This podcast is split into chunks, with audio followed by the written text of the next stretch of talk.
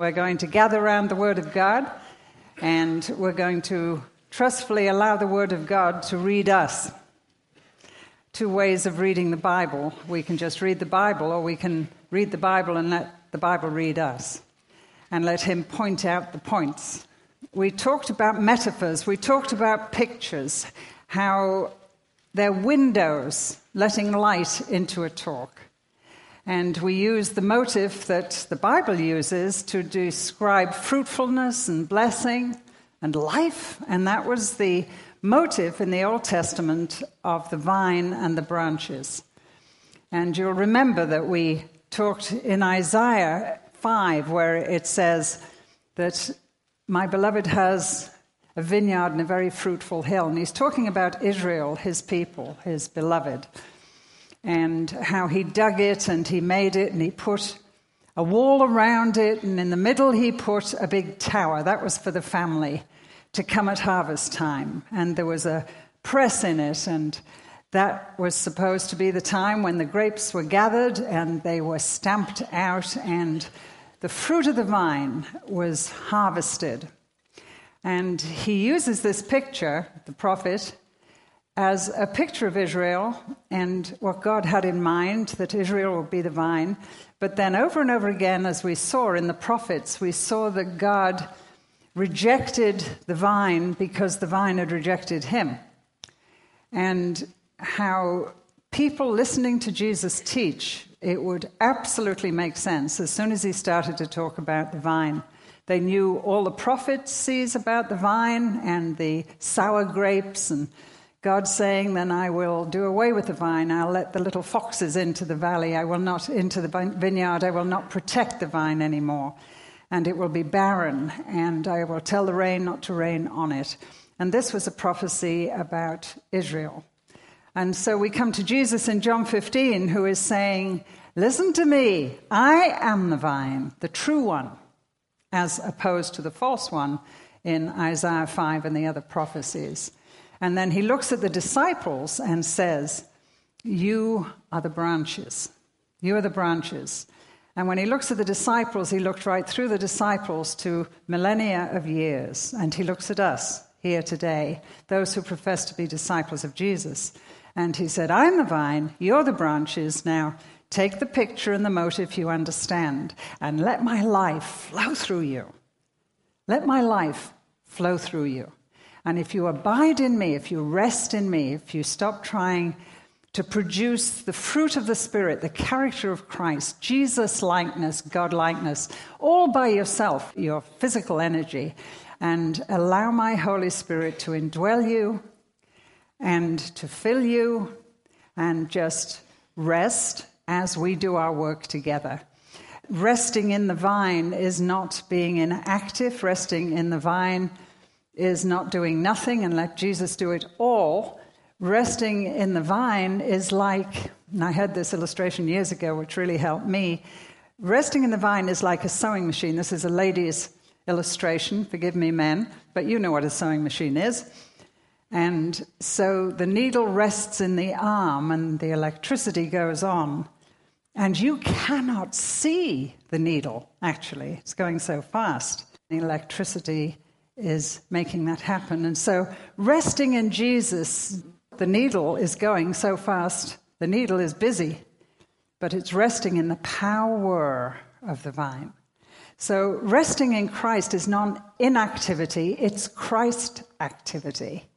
And so, we are the branches, He is the vine, and the Holy Spirit is the power. And the art is how does that happen? How do we do that? And Jesus said, by obeying my words, by being obedient.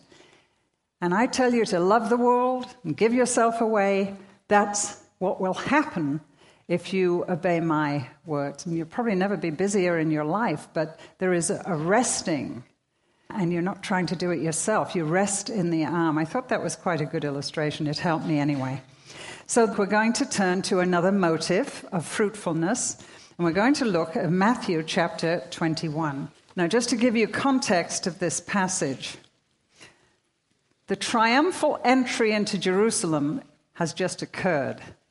Jesus comes off that experience, and the whole city is talking about him, obviously. And he goes into the temple for a day. When he gets there in the morning, he finds the tables of the money changers. Who are they? Well, everybody was coming to the temple for different feasts. They were coming from out of country, they were coming from down country, and they brought their own money with them, just like when you travel abroad today. And so they had to buy the sacrifices, and if they had foreign currency, then they had to change the money. And so the money changers set up business, set up shop in the outer court of the temple. And they were just charging too much, and all sorts of things was going on. And Jesus cast them out. Remember the cleansing of the temple. He threw them out. He must have been quite an imposing man. I mean, to overturn the tables, just to, to do it, and not have the temple guard who were there and a lot of strong men who were there be able to stop him. But he did it. And it says, of course, in a prophecy in the Old Testament that the zeal of God's house, of his father's house, had eaten him up. He just said, You've made my house a den of thieves. And so he cleansed the temple.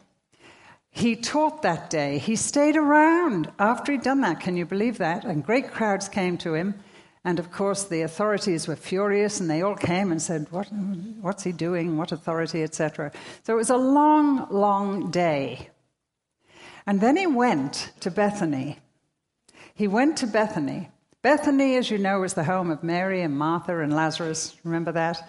It was his home from home. It was his Bethany house, I always say. All of us should have a Bethany house if we belong to Jesus, a place Jesus delights to bring his guests.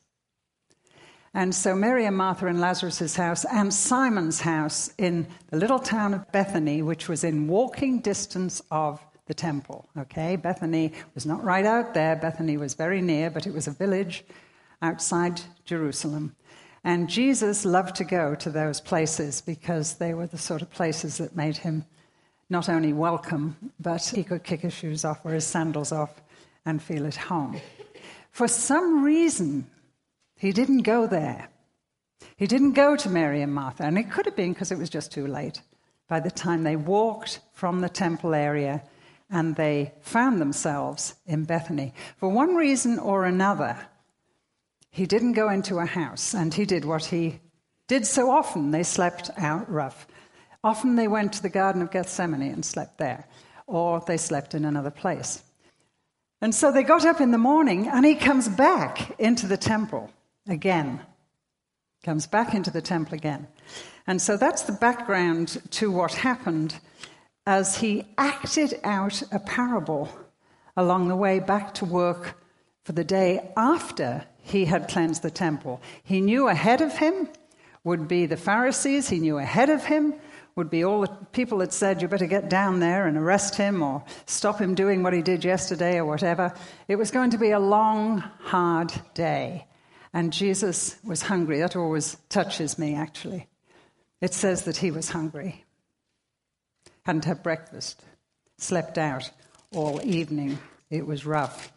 And so, what happens? Early in the morning, as he was on his way back to the city, he was hungry. Seeing a fig tree by the road, he went up to it, but found nothing on it except leaves. Then he said to it, May you never bear fruit again. And immediately the tree withered. When the disciples saw this, they were amazed. How did the fig tree wither so quickly? They asked him. And Jesus replied, I tell you the truth. If you have faith and don't doubt, not only can you do what was done to the fig tree, but also you can say to this mountain, Go throw yourself in the sea. If you've got a modern paraphrase like the message, it says, Go jump in the lake. Quite you can say to this mountain, Go cast yourself into the sea. If you believe, you will receive whatever you ask in prayer. Now, this is a very difficult little bit of scripture. Very difficult. And if you remember, I told you about a tool that you can use to find out whatever is this all about. What does it mean Jesus cursed the fig tree? And who does the fig tree represent? And all sorts of questions come to my mind. And your Life Application Study Bible or another study Bible will help you with this. And I've spent much time in these study Bibles. And what I learned was fig trees, popular source of nourishment and food, especially for poor people. What touches me about Jesus being hungry too. In March, the fig tree has small edible buds. You can eat the buds. That's not the fruit, that's the buds. In April, the large green leaves come, and in May, the buds fall off and they're replaced by a normal crop of figs. This incident occurred in April, and the green leaves should have indicated the presence of the edible buds that Jesus expected to find.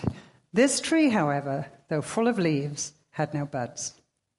Fig trees require three years from the time they're planted until they can bear fruit, and the absence of buds indicated the tree would not produce figs that year. It was fruitless, it was useless, it was barren. It was beautiful, but it was barren. Tree looked promising from a distance, but had no fruit. And what Jesus does, he applies this to religion without life, to religion without substance. In other words, what was happening in the temple. That's what he is applying this to. Beautiful, gorgeous temple. Activity going on. The place that Israel looked to, the place that Israel came to, to connect with the living God. And it was empty, and it was barren, and it was nothing but leaves. Okay? So that's how Jesus applied it. This is what he was talking about. This was the vine that became barren and sour, right? This was what he did not expect when he looked at the people who claimed to be uh, truly God's people. And he found nothing but leaves.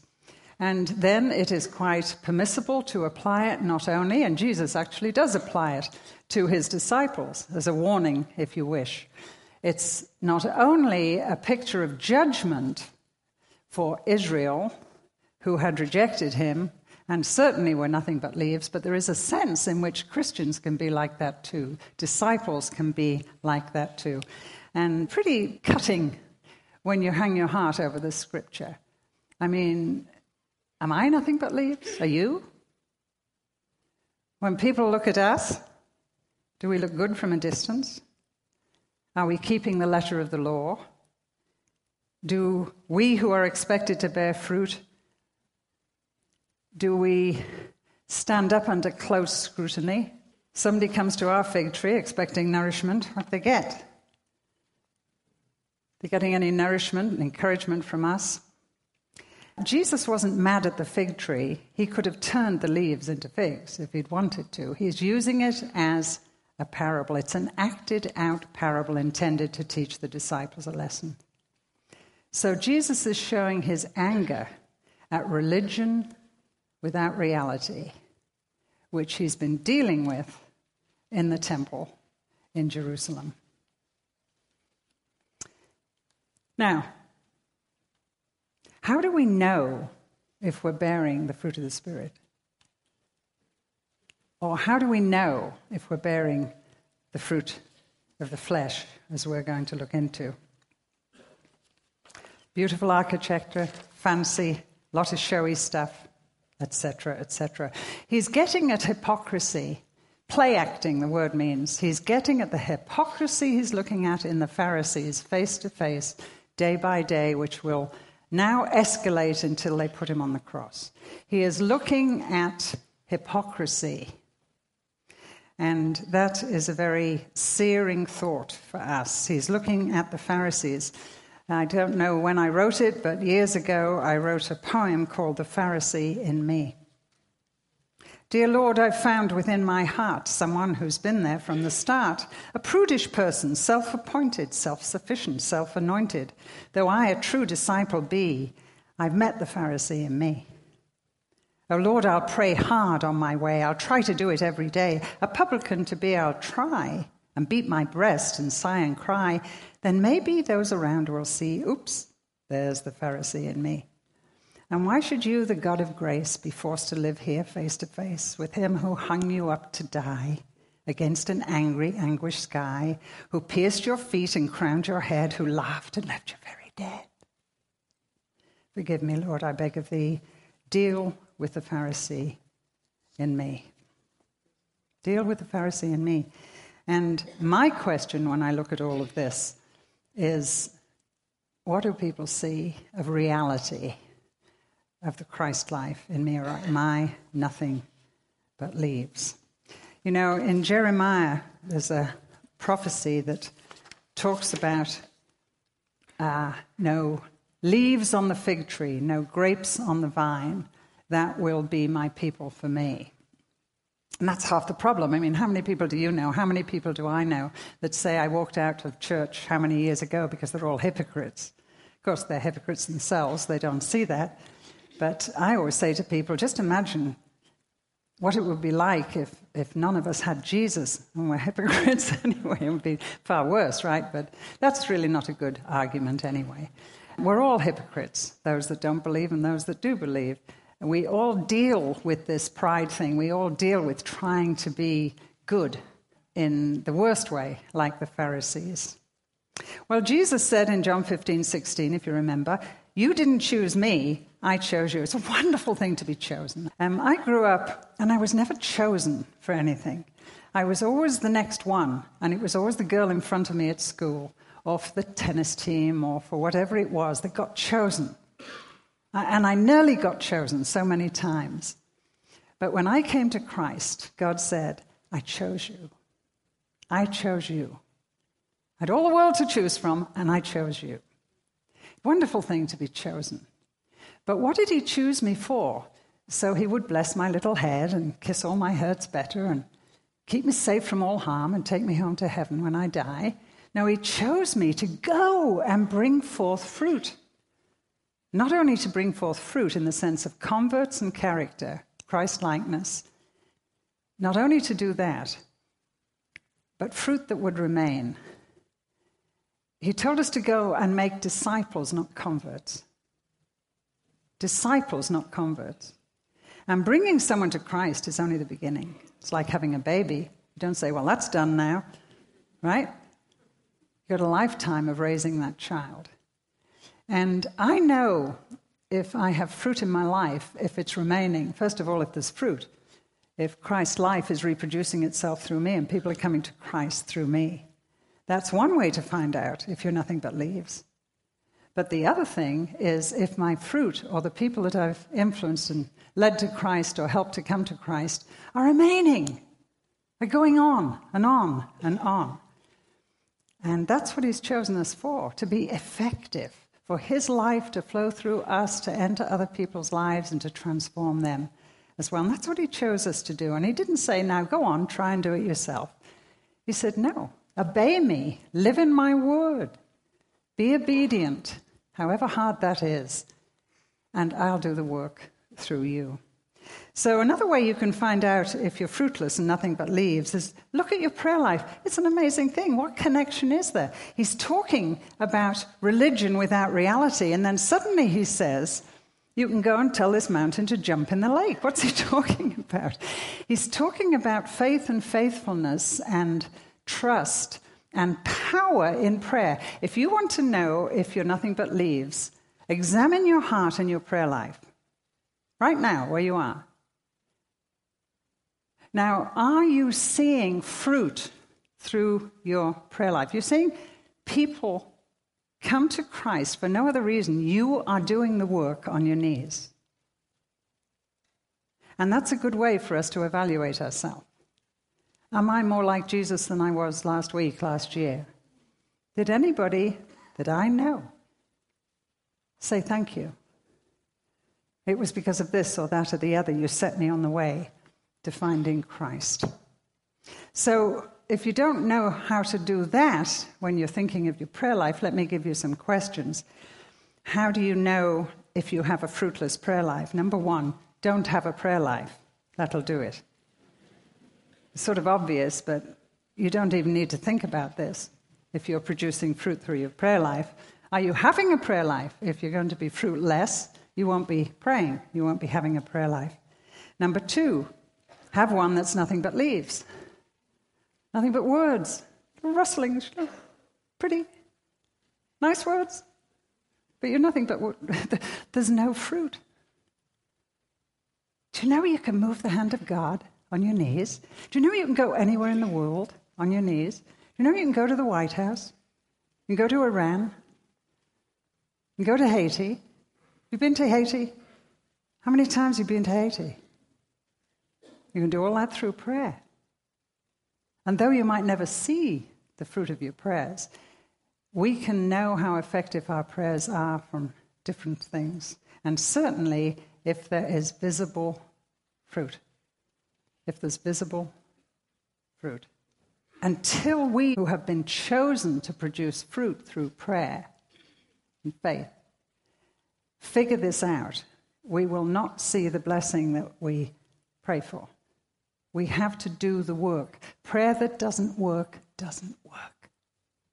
There is a discipline to prayer. There is a work of prayer. And so many times we think prayer is ecstasy, prayer is me feeling good after I've been to God and He's, I don't know what we're expecting. But the work of prayer, the intercession that's spoken of all through the Bible, the blood, sweat, and tears spiritually that are required to see God move through us, that's an indication if you are nothing but leaves or not. He's looking for fruit, love that loves unto death, and the joy of the Spirit that catches your breath. There's a peace beyond dreams the same Spirit bestows, the very patience of Christ that bears with your foes. There's a spirit of gentleness that waits in the dawn, in the garden of prayer where forgiveness is born. Then the goodness of Christ can blossom anew, and a new self control will produce a new you. The same Spirit of God will help us believe and be done with this life that is nothing but leaves. And so, what I've done is simply take those words in Galatians 5 22 and 23. And this is what he's looking for. He's looking for love, joy, peace, etc., etc., etc. That's the fruit. That's the fruit he's looking for. Does he find it? Does he see it in us? Now then, after the incident of the triumphal entry, we have, of course, the trial of Jesus, we have the crucifixion, we have the resurrection, we have Pentecost, and then comes Paul. Then comes Paul. And he writes to a church he's planted. If you turn to Galatians chapter 5, I'm going to look at this now. Now, let me tell you the background or the context of the people the Apostle Paul is writing to. He has been running around his world and he is not nothing but leaves. He has seen people come to Christ. He is the apostle to the Gentiles, remember?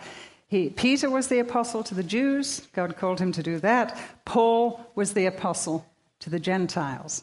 And he has gone to Galatia, which is basically speaking Gentiles. But in every part of that world, there was a diaspora, and there were Jewish people.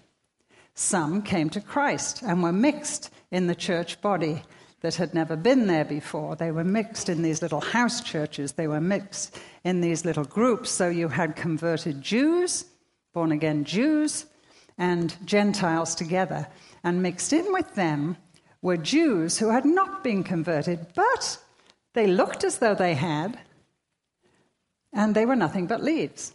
I mean, really nothing but leaves, like the real judgment of God on them. But they were called Judaizers.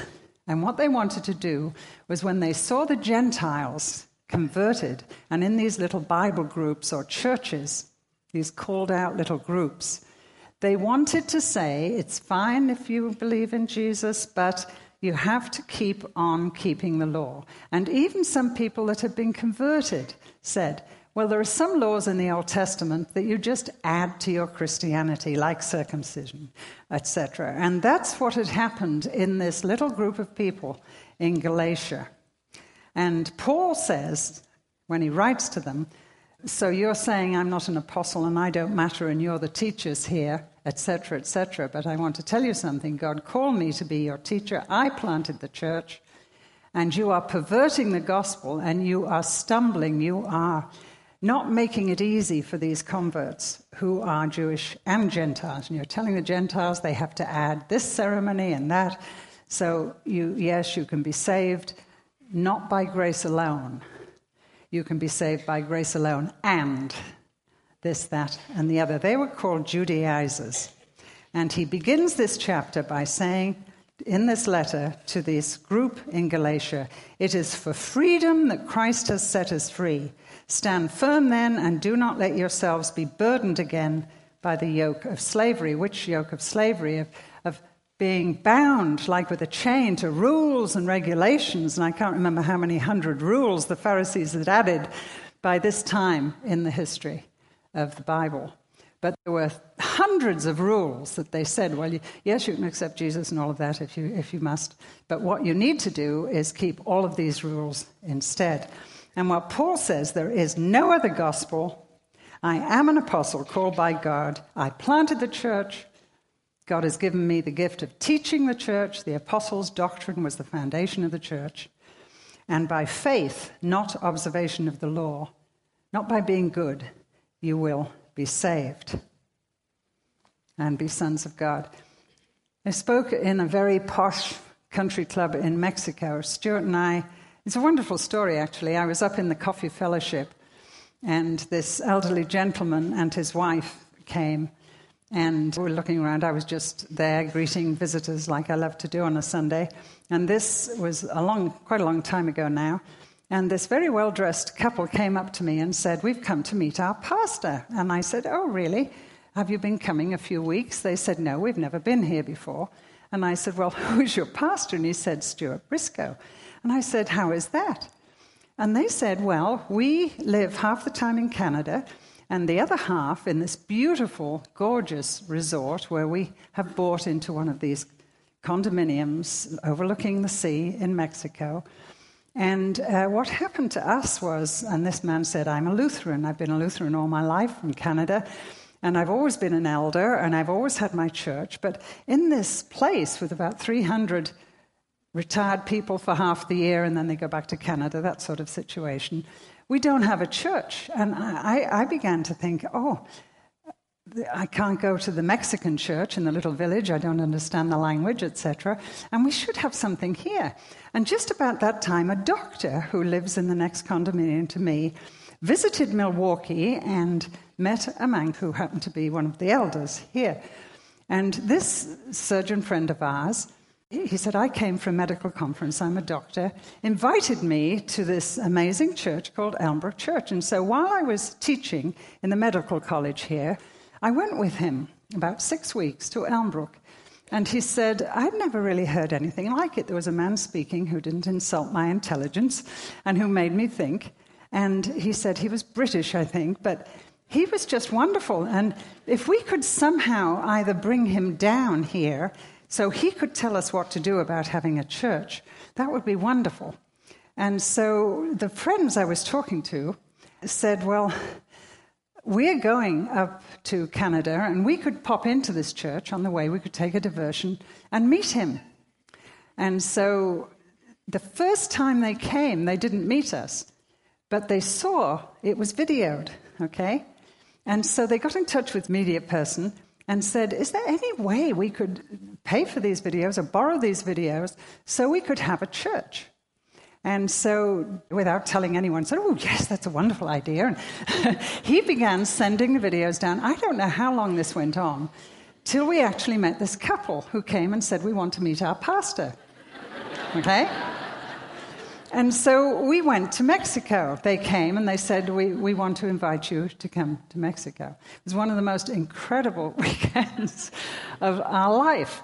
And what they'd done is their their meeting room was the restaurant for the thing. It was the bar, actually, and the restaurant. And so they got a television and had a bar church, they called it. And so after Sunday brunch, they would put this television on the bar, and anybody that wanted to watch did. There was no hymns, there was no service, that was it. And that had been going on for quite a while and they arrived and they invited us down. So we went down to meet our congregation.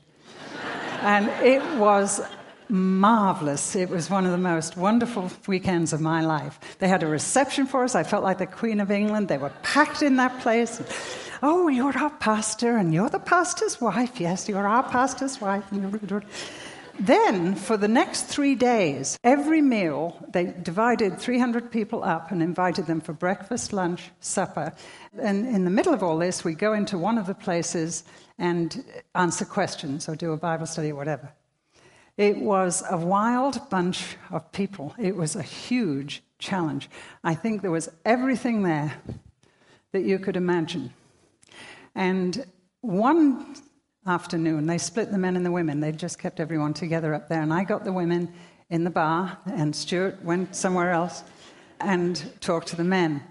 And I remember looking out at these people, and I said, We've been talking at you amazingly for two days. Let's just have questions. Anybody got a question? And this very well dressed, sweet little older lady, very much older, sitting on the front row, straight as a board, said, I've got a question. And I said, What is it? She said, how good do I have to be to get to heaven? And I said, Perfect.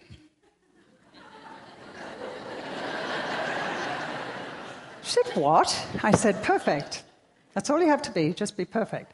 Why do I have to be perfect? Well, I said, God doesn't want you spoiling heaven like we spoiled his earth, and only perfect people can live there. Well, that made sense. Then she said, Then who can go? I said, only those who've been forgiven their imperfections. What's an imperfection? Well, the Bible calls it sin, but anything that isn't perfect, all have sinned and come short of Jesus, etc., etc. And I always remember that, the hush that fell over. Only those, and only those who have been forgiven by grace alone can go. And you know, she'd been in church all her life and never heard it. I don't say it hadn't been preached. Don't say it hadn't been in the prayers, etc., etc. How do I know? But she'd never heard it until that moment. And what Paul is saying it doesn't matter how many rules you keep of the Pharisees, it doesn't matter how hard you try, it doesn't matter how good you are. If you're not perfect, you're not going to go to heaven. And what you need is for God to forgive you and justify you. Let me split that down for you. Justified, never sinned, it means. Looks at you, even though he knows you have, and sees you just as if you'd never sinned. And only he can do that, and he does it by forgiving us. So, Paul is trying to get all this over to a church that is being split up and decimated by these false teachers who are saying you need Jesus and. You need Jesus and you need to go to communion. You need Jesus and you need to keep these rules. You need Jesus and, you know, all the rest. And so he said it's by grace and faith alone that man is made justified. And he writes to his converts and says, My dear brothers. So, who are the brothers, these people I've told you about? And he says, You have been given freedom from all laws, not freedom to do wrong, not freedom for license to live as you like, but freedom and power to live as you ought. We do not have our freedom so we can live any old way. We choose. We have freedom to live rightly and not wrongly. And that, of course, is a choice. I remember my mom coming to visit us when we lived in the country serving a mission. And she lived in Liverpool, and they would come up to their lovely country house, and they'd come right past our door, and she'd always stop. And I remember one day, our three small children, all under, I don't know, four, were just being normal, trying to kill each other, and, you know, just normal children's behavior. And he was cooing and oohing, and aren't they cute? And I said, no, they're little imps, you know, etc., etc. And she oh, no, no, don't call. And I said, they're just little sinners, Mom. And she was incensed. You call my grandchildren little sinners. Perfect. Beautiful. And I said, Mom, who taught them to hit each other like that? I didn't.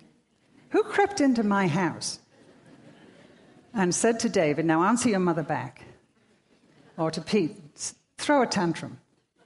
I didn't. They just know how to do that perfectly, right?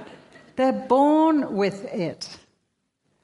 A wonderful Keswick hymn. Keswick's a little tiny town in England where wonderful conventions happened. Stuart went to Keswick Convention in his carry cot. His parents took him when he was a baby, and he ends up, of course, preaching at that wonderful convention later in his life. But it is the place where they taught what we are teaching here. It was a place where you could come and learn about the Holy Spirit and uh, all of that. It's a very famous convention.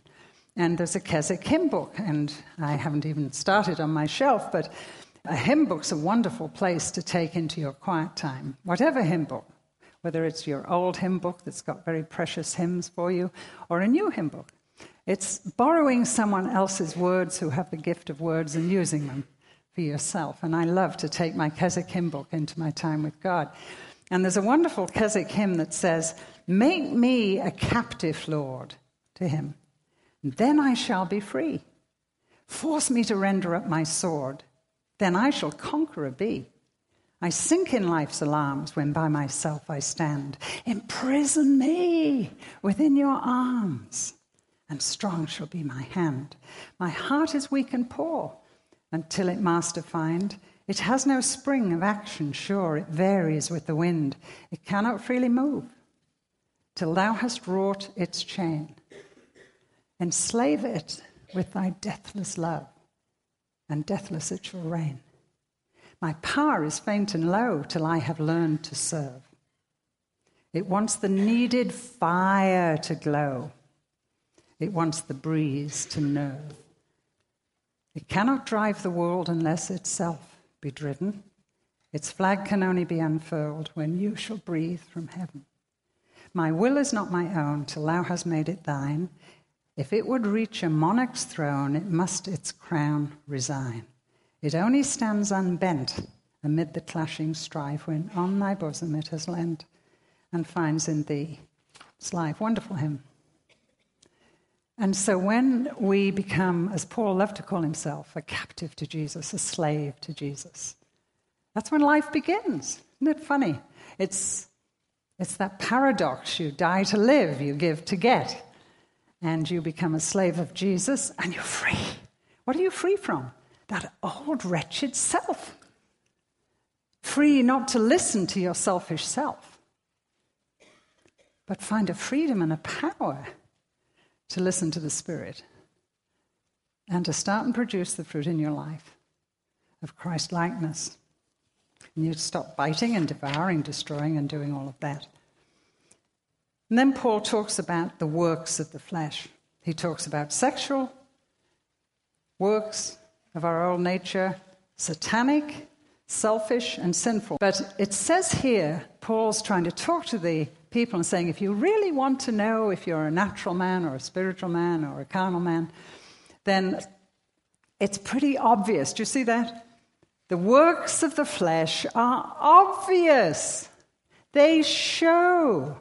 Now, this is where all you need to do to figure out this list in your NIV Bible or whatever it is starts in 19. The acts of the sinful nature are obvious, and then it lists them sexual immorality, impurity, debauchery, idolatry, witchcraft, hatred, discord, jealousy, fits of rage, selfish ambition, dissensions, factions, envy, drunkenness, orgies, and etc. That's the old man. And one of the things you can do are take a paraphrase like the message or another translation I chose a translation, a German translation by Wuest. I don't know how you say that. And this is what the message says. Just refreshing to me. It's obvious what type of life develops out of trying to get your own way all the time. That's what the self, the old nature, does. This is then his list. He takes his list and puts it into modern application. Repetitive, loveless, cheap sex, a stinking accumulation of mental and emotional garbage, frenzied and joyless grabs for happiness, trinket gods, magic show religion, paranoid loneliness, cutthroat competition, all consuming but never satisfied wants, a brutal temper, an impotence to love or be loved. Divided homes, divided lives, small minded, lopsided pursuits, the vicious habit of depersonalizing everyone into a rival, uncontrolled and uncontrollable addictions, ugly parodies of community. But what happens when we live God's way? He brings gifts into our lives, much the way fruit appears on a tree. Now, that's helping you to take that list of rather old fashioned words, debauchery, etc., etc., and getting at what it really means. And there are many ways you can do that. Many ways you can do that. But just the freshness of using a different translation is really great. Now, this is Wurst's translation W U R S T, it's German. The evil nature constantly has a strong desire to suppress the spirit, and the spirit constantly has a strong desire to suppress the evil nature. And these are entrenched in an attitude of mutual opposition to one another so that you may not do the things that you desire to do. In view of the fact that we are being sustained in spiritual life by the Spirit, by the means of the Spirit, let us go on ordering our conduct. And then he, he doesn't paraphrase, he translates. There's difference between a translation and a paraphrase. And we don't need to go into that now. And so, what happens when we are convicted by the Spirit that we are living after the flesh? like a natural person instead of after Jesus and being obedient and showing all these fruits? Well, we go into convenient denial. My dishonest heart won't admit it. We need to get honest. And the only place I know to get honest is on my knees, on my face. To really be forced to evaluate my heart, my actions, my life. And what we do, denial doesn't mean the inability to see something wrong, rather, it means the unwillingness to see that it is wrong. Denial must be overcome before we can repent. So, how honest are you when you're praying to God? How honest am I? Or do you go and have the whole of your quiet time, you pray for the world and pray for all our missionaries and whatnot. And God is saying, could we talk about that? Well, don't have time, God, my devotional time's over, but maybe tomorrow, right?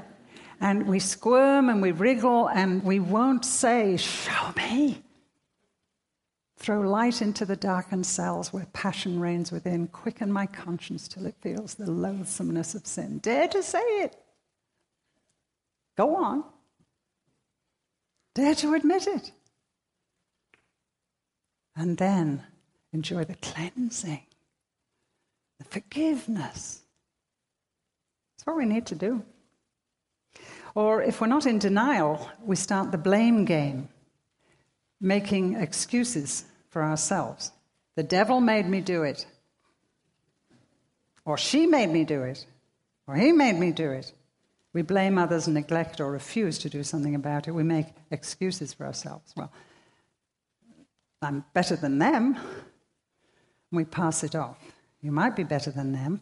You're not better than him. That's the point. You know, who you're comparing yourself to. Like, let me give you a personal illustration. When I was a young mom with three kids, and Stuart was on the road all the time, and I would lose it with my children. I used to shut all the windows. and then just let him have it. I'd scream. I hope the Bible students wouldn't hear. And it was the sort of time when somebody would come down to the house and I would say, My kids are driving me crazy. My kids are driving me crazy. No. They were just revealing what was in here. Children don't create your spirit, they reveal it. Yes. My kids are driving me crazy. No, they're just bumping up against me, and crazy and rage is coming out. Rage is a fruit of the flesh. Okay. I, remember my famous illustration. You ladies know it well. In fact, you use it yourselves, which is great in your talks to young moms, is of being desperate to find a space because we lived in a tiny little house. There was no room And I'd read that Jesus said, Enter the closet. We didn't have any closets. There wasn't even a cupboard I could get into away from my three small little children who were driving me crazy. And I knew I had to find a place. And so I said, Lord, where am I going to go? Where can I go? And my eye fell on my playpen. and so I got in and put them out. And it was wonderful. I could see what they were doing. And, and as soon as I put them out, they wanted to get in. What is this about us? And they're rattling the bars to get at me, and I was safe from their sticky little fingers just for a saving 15 minutes. And I took my Bible and I took my cup of tea in there, and I said, Mummy, I'll get out and play with you in a minute, but just let I'm meeting with Jesus, and I remember the conversation, I, I, still do, and so do my children, of David and Judy who were rattling the bars trying to get at me. Pete was still in my tummy. And so I'm sitting there with my Bible and my cup of tea, and it was the best I could do. And they began to have a conversation. And David said to Judy, What's Mummy doing? And she, I don't know. And what are you doing, Mummy? I'm meeting with Jesus. Judy, can you see Jesus? no, says Judy. Anyway, I would get out of the playpen and we'd go on with life. I had absolutely no idea this was registering with David and Judy. Well, why wouldn't? If you were sitting in their playpen, it probably would.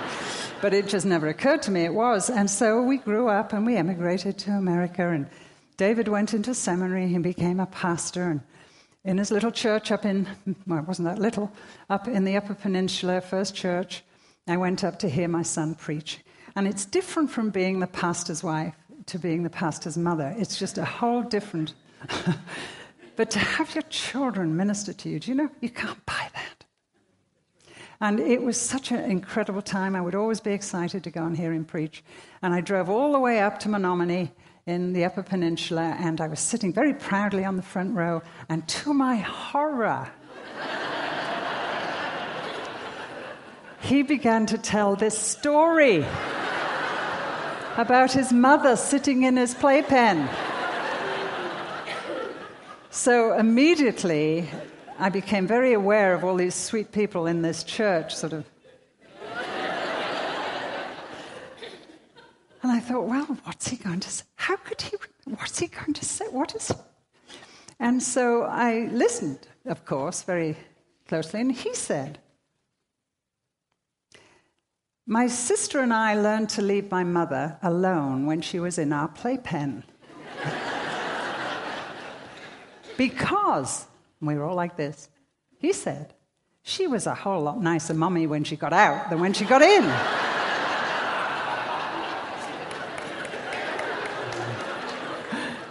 And children always do to what is their advantage. Have you noticed that?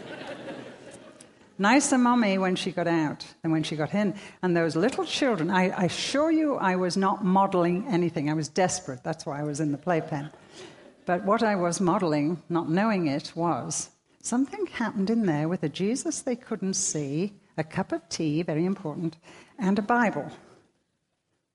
And when mummy got out, she was such a nice mummy. Right? Such a nice mummy. And so my kids stopped making me produce the fruits of the flesh and fly into a rage, etc., etc. And they put it together that the fruits of the Spirit, or a nicer mommy, who's patient and kind and loving and all of that, is connected somehow with this marvelous book and the Jesus it talks about, and of course, as they grow up, I was able to explain more and more and more. So, Paul warns the acts of the flesh, the old nature, are clearly identifiable, they're obvious. Denial does not mean the inability to see something wrong, rather, it means the unwillingness to do anything about it. So, we're not to live in denial. Now, let me just wrap this up by talking about how this happens. How then do we live by the Spirit? How do we walk in the Spirit? How are we led by the Spirit? How do we keep in step with the Spirit? Now, then, my book of the day is a book called Life on the Highest Plane This is a classic. This is an old time missionary to China who influenced people that you know by name, very famous Christian people in this country.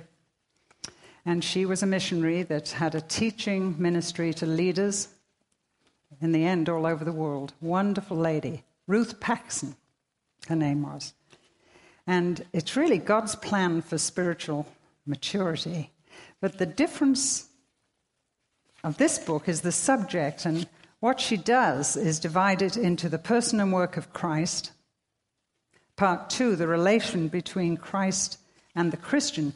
Part three, the believer's response to the Holy Spirit's in working. It is an incredible book. I use this book with my kids who came to Christ on the streets. I've used this book in universities, I've used it in seminaries, and specifically the third part of it.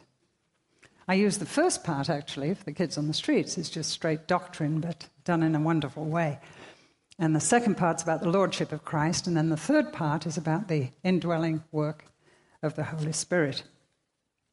And I'm going to end just by reading you a little taste of how do you know when you've grieved the Spirit? How do you know when God is tapping you on the inside of the shoulder and say, Come on, let's talk? Okay? You can only grieve somebody that loves you. It's a love word. So once the Spirit is in there, if we are living after the flesh like a carnal person, He is grieved. He has chosen not to leave you. It's pretty miserable. We can make the Spirit of God pretty miserable. We can grieve Him, we can quench Him, we can resist Him. Right? So, grieve is a love word. So, how do I know if I'm making God sad? How do I know if his heart isn't filled with pain, as it says in Genesis chapter 6? When he saw the evil of men and the world, that it was only evil all the time, his heart was filled with pain. And he was sorry he'd made us. Remember that passage? But Noah found grace in the eyes of the Lord. Chapter 6 of Genesis. So, this is how you'll know. He is the spirit of truth. So, anything false, deceitful, critical grieves him. He is the spirit of grace. Hebrews 10:29 says, "We can insult the spirit of grace." That means we think little of the cross so that which is hard, bitter, ungracious, unthankful, malicious, unforgiving, or unloving grieves him. You're living after the flesh instead of after the spirit. Dr. Smedes, who wrote a wonderful book called Forgive and Forget, says deep hurts we never deserved flow from a dead past into a living present. A friend betrays us, a parent abuses us, a spouse leaves us, these hurts do not heal with the coming of the sun. Forgiveness is coming to terms with the world in which, despite their best intentions, people are unfair to each other, hurt each other. He began by forgiving us and invites us to forgive each other. Dr. Smedes says forgiveness or forgiving is love's toughest work and its biggest risk. Forgiving somebody else who's done something deeply hurting to you is love's toughest work and its biggest risk. For this, we need help, or the helper, the Holy Spirit. And the love of God is shed abroad in our hearts by the Holy Spirit. So, someone's hurt you, misused you, or one of your children. Are you harboring a grudge? Nagging is unforgiveness showing. Do you hear that? Because you keep bringing it up and up and up. Nagging is unforgiveness showing. And I would have to say, us women find it's easier to nag than to get round to forgiving. So you have to get rid of all bitterness, rage, anger, brawling, slander, and every form of malice. He is the spirit of holiness, so then take the negative. So anything unclean, defiling, or degrading grieves him. Don't download load porn if you want a modern application of that. Someone comes through your computer and wants to dump garbage down your well, press the delete. Wholeness holiness, same thing. He is the spirit of wisdom and revelation. So, ignorance, conceit, arrogance, folly grieve him. He is the spirit of power, love, and discipline. So, that which is barren, fruitless, disorderly, confused, and uncontrolled grieve him. He is the spirit of life. So, anything that savors of indifference, lukewarmness, spiritual dullness, and deadness grieve him. He is the spirit of glory, so anything worldly, earthly, fleshly, grieve him. He wants us to be like Jesus. As long as we are indulging in known, unconfessed, undealt with sin, as long as we're doing that, we're grieving God. We grieve the Spirit when we say no to God and yes to Satan when he lures us into sin. Wow. Think about it. But what a wonderful thing that God convicts us when we grieve Him. Now, what you do with all of that? You walk in the light as He is in the light. You let the light shine in. He shows you all the dirt and muck. And we confess our sins, and He's faithful and just to forgive us our sin and to cleanse us. And you like to be clean. I want to be clean from all unrightness. So we begin to find out how to walk after the Spirit when we begin to recognize the works of the self or the flesh or the old man or the sin principle. That nature. And that changes your prayer life, folks. We can't pray for the world until that is dealt with. It's called confession. And I think the evangelical church knows little about it. Our denominational sisters and brothers know a lot more about the necessity of confession and forgiveness and cleansing before we do the work of changing the world from our knees. So pray with me.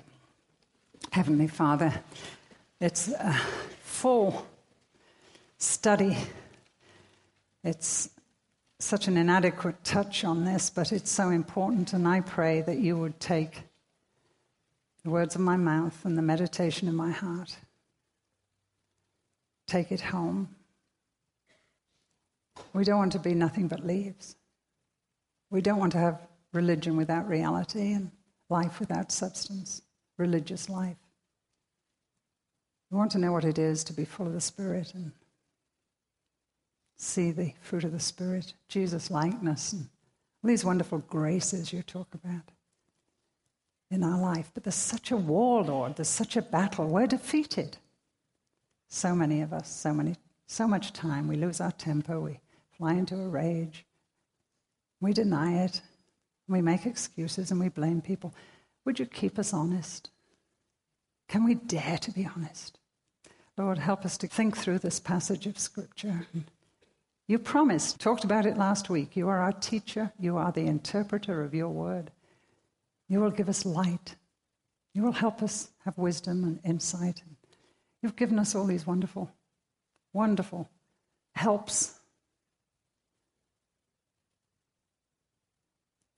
Help us to get to work. Greatest work on earth living like Christ, after the Spirit. Change us so we can change our world, our families, those we love, and our enemies, those we hate.